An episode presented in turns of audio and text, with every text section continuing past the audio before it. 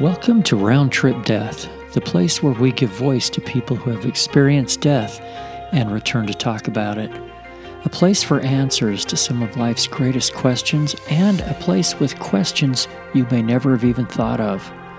This podcast is fairly new, and before we get started today, I'd just like to thank all those who have joined the family by listening and sharing with others. In just a short time, we've been listened to by good people on four continents around the world and nearly every state in the Union. By the way, if you know someone in the Dakotas or New Mexico, please share with them. We don't want anyone left out. And now, here's today's interview.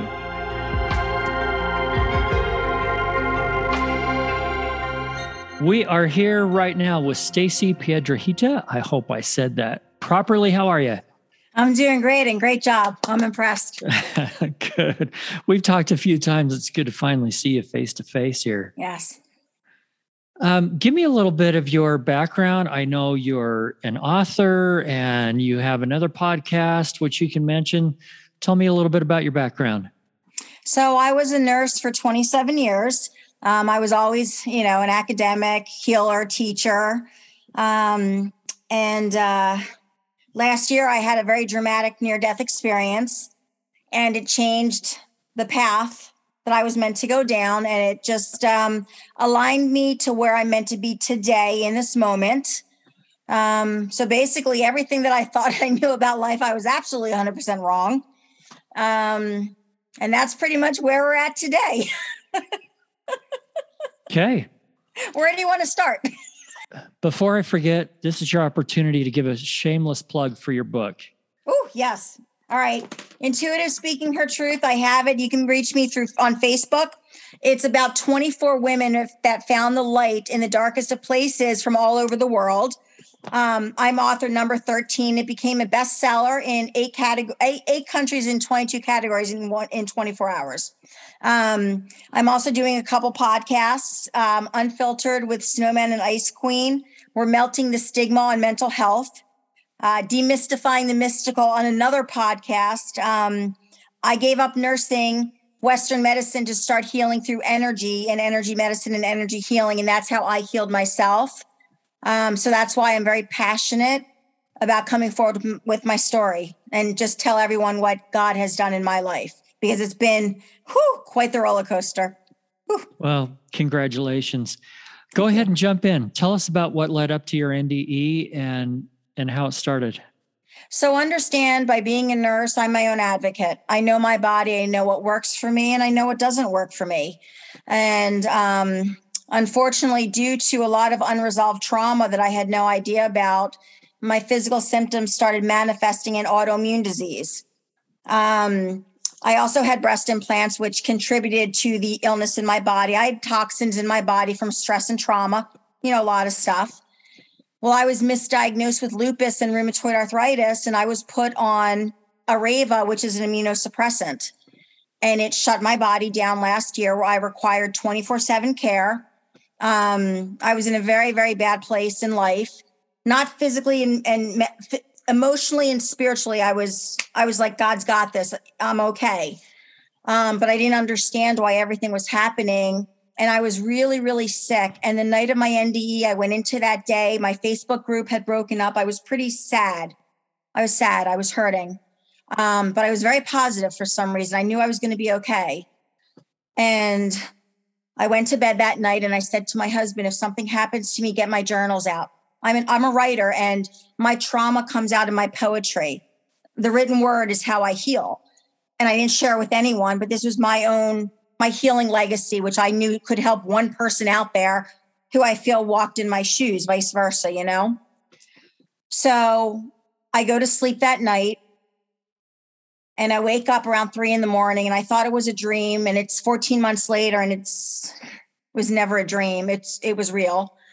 Um I woke up to the most magnificent light, magnificent feeling of unconditional love that words to this day fail me because I cannot get them on paper. The only time I feel the emotions about that night come through is when I'm videotaping myself or when I'm speaking my truth about the night this happened. The most beautiful light and the most amazing, unbelievable feeling. And in one moment, I knew I was with God. I did not see him, but I knew in my heart of hearts that I was wherever you want to call it, the rainbow, you know, wherever I was, I was with God. Um, I asked him questions because I wanted to know why, why, why did I have to go through everything that I went through my entire life? Trauma, significant, nine years old, a little girl being left on her own. And he explained everything to me. Every question I ever asked him, he gave me the immediate answer. Um, he told me every person I should bring back into my life. And he said, Love and forgiveness will heal you.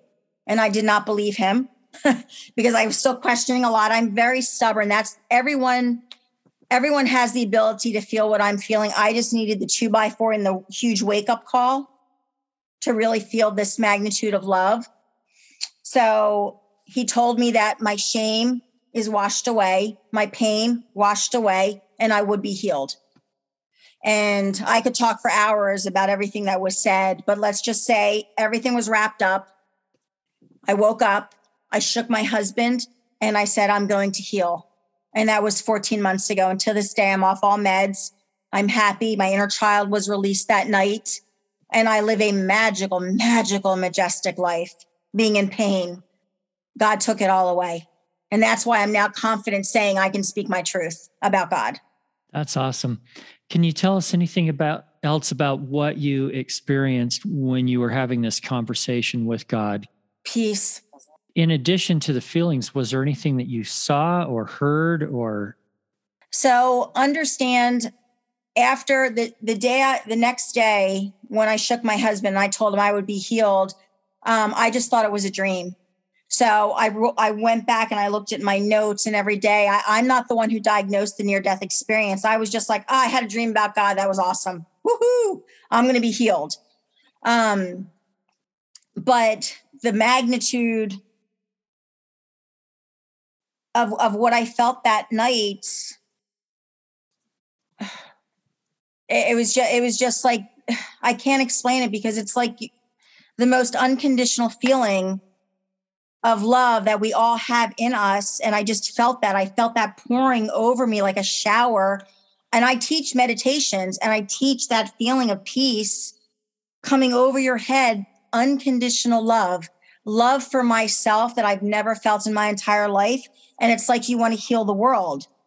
And I can't explain it because I've been a nurse for 27 years. We're superheroes. Every single nurse that chose that profession is a damn superhero. I just didn't realize I had wings until I hit rock bottom and God's like, get up. So it was magical. It was childlike. It was a fairy tale. It was it was seeing the most beautiful butterfly and rainbow and unicorn that you've ever seen in your entire life, all wrapped into one magical little sparkly package. And that's what I have in my heart. So I call it my spark of God because I can't go around like this all the time. I feel like Oprah Winfrey. Love, love, love, love, love. You know, it's an amazing feeling but it's peace, bliss, yeah, ecstasy. How how difficult was it when that night was over and you were back to reality? Horrible. I call it 90 days in heaven because for 90 days I dedicated, you know, expanding my knowledge, uplifting stories. I distanced myself from social media. I focused on me because that's what I was told to do. Because remember, I was healing. I was really sick. So even though I woke up and I knew I would be healed, I still had the physical symptoms, you know?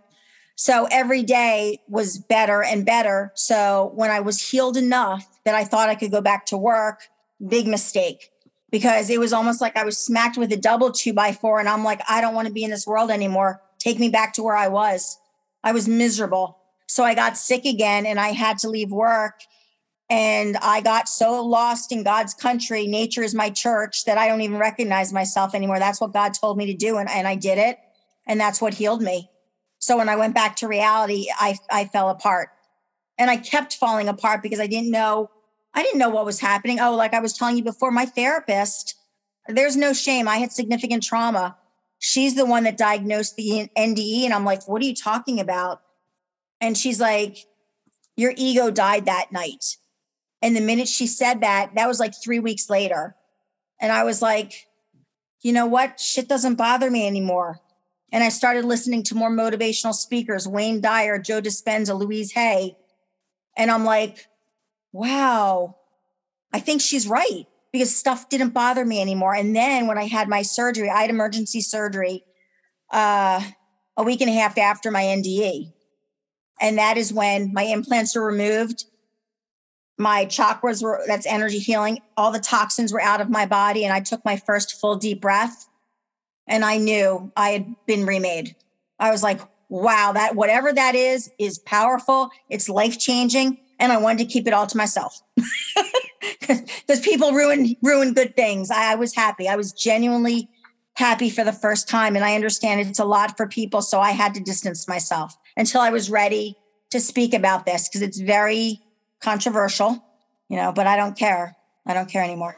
So what did what did people say when you told them about it?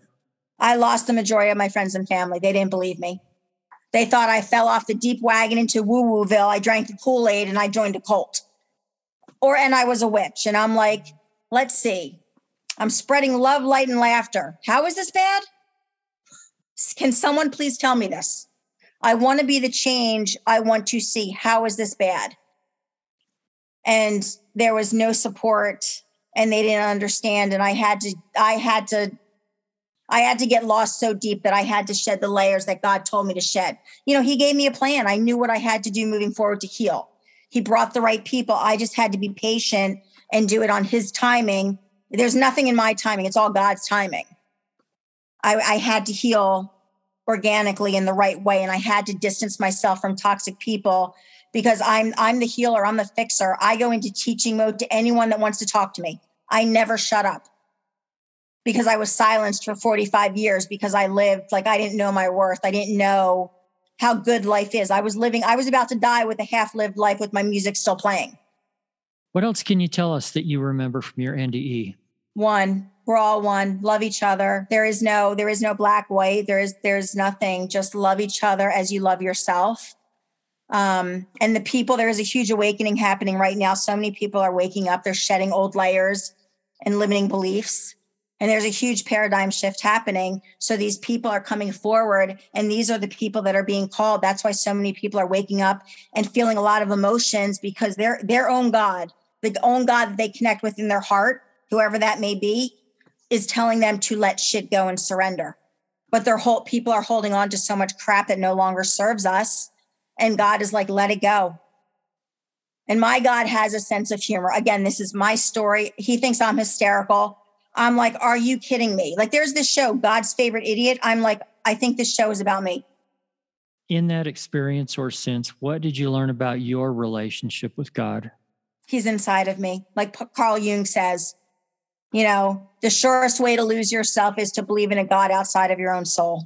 And I did that all my life. I went looking. So I went to every church. Whoever would take me, I'd say, please take me. Someone, please take me because I just want to feel that peace.